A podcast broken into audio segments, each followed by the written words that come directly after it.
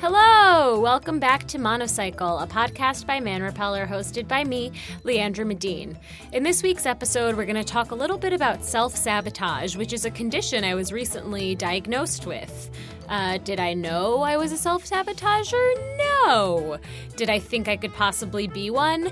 Absolutely not. Who would deliberately fuck themselves over? Am I right? Can I get a heck yeah? Can I get a heck no? No? Okay. Uh, let's get into it because now's the time. You know what they say, right? They say now's the time, which is why I just said that. So, not to sound redundant or anything, but now's the time.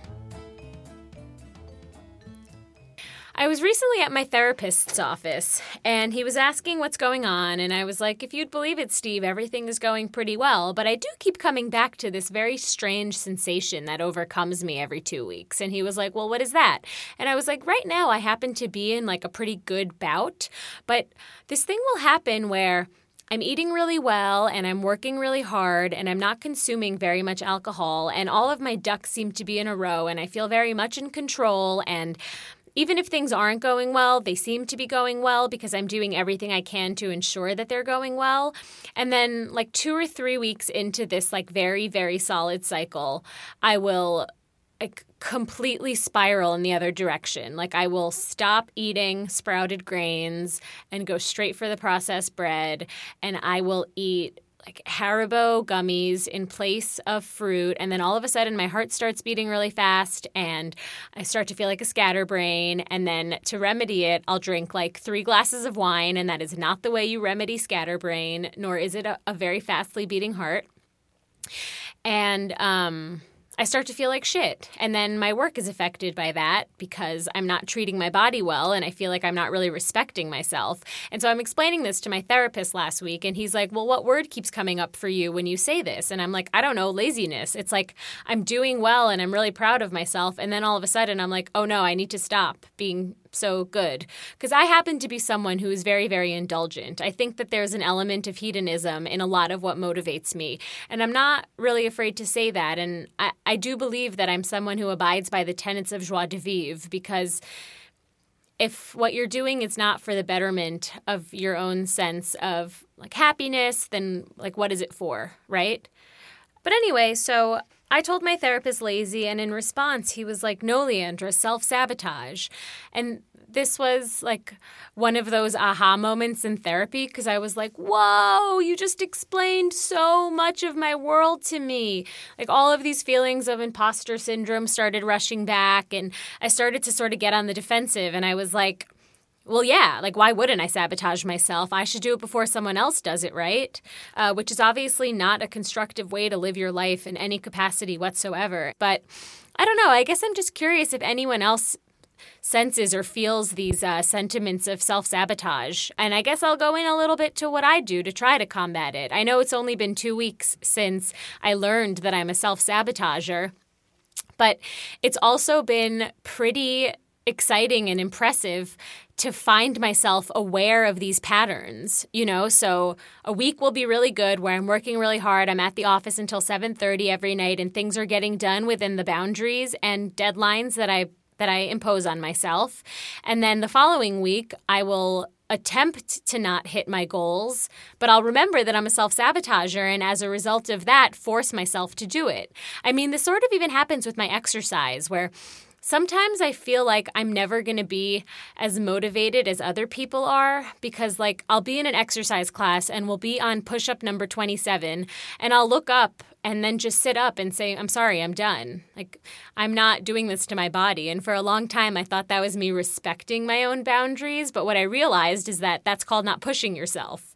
Um, so, and I, I, actually spoke about this with my husband recently because I was trying to force him to come to a fitness class with me called The Class. And I told him that I could, that the last class I'd gone to, I got through every single one of the burpees. And a lot of the reason I was able to do that is because as I was doing them, I was telling myself that the only person standing in my way was me.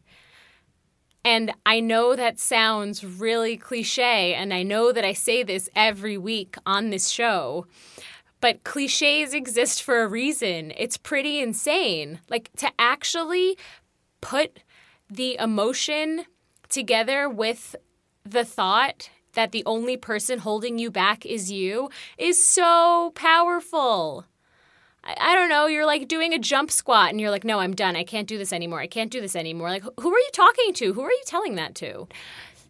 I think I, I do get a little bit afraid to move on to the next level, right? So it's sort of like I'm in a video game and I just overcame level three. I'm in a video game and I just overcame level three. And instead of working my way up to level four, which is a new, a whole, which is a brave new world, I revert back to level two because I already know how to get to level three. And so it's this constant need to be moving, but not necessarily be innovating or something in my own life. I'm not like talking about work and trying to use buzz startup words. That just happens naturally, you know, because I'm so startup chic. startup chic is maybe the funniest concept in my mind at this present moment because I just keep seeing like computers dressed up in Gucci outfits with flip flops. Um, sometimes I feel like self sabotage might just be heightened egotism. Like, things are going really well. I'm feeling really good. I can just sit back and rest on my laurels now. But um, I guess the other thing, specifically about me, because both of my parents are immigrants and my mom specifically is essentially a refugee, um, is that there's this overarching sense of doomsday is around the corner that I apply to almost every area of my life, right? So things will be going really well. And then I'll think to myself, like, oh gosh, it's only a matter of time before things start going really, really poorly again.